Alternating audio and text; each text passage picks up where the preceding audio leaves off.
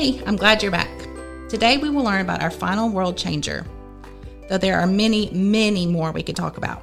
We've studied the lives of William Carey, Jim Elliot, and Eric Liddell, three men who loved King Jesus and wanted everyone everywhere to hear the good news about him. Today we're going to talk about how God used Lottie Moon to be a world changer.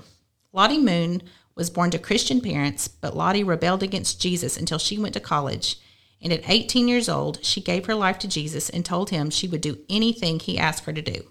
Does that sound like a world changer to you? Lottie's sister, who was another world changer, was already serving the Lord in China, and she wrote letters to Lottie about how there were so many people in China who needed to hear about Jesus, and there just wasn't enough people to tell them.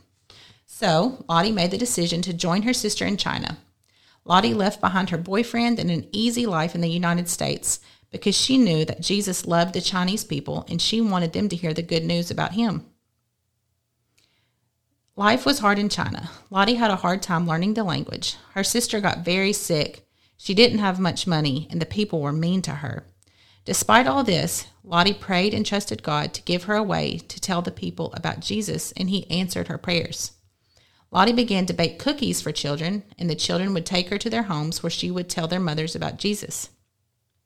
The families in China did not see an importance of educating their girls, but Lottie wanted to change this, so she started a school for girls. Though she had very little money herself, she used what she did have so that even the less fortunate girls could attend. She taught them reading, arithmetic, geography, and music, but she also taught them about Jesus. Eventually, Lottie would be able to go into difficult and hard to reach areas to spread the good news. She would plead with churches in the United States to send money so that more missionaries could come and tell people about Jesus. So, why was Lottie a world changer? One, even though she rebelled against God in the beginning of her life, she still allowed God to use her to tell others about Him. Two, telling people about Jesus was the most important thing in life for Lottie. So she was willing to give up her money, her time, and an easy lifestyle so that people in difficult places could hear about Jesus.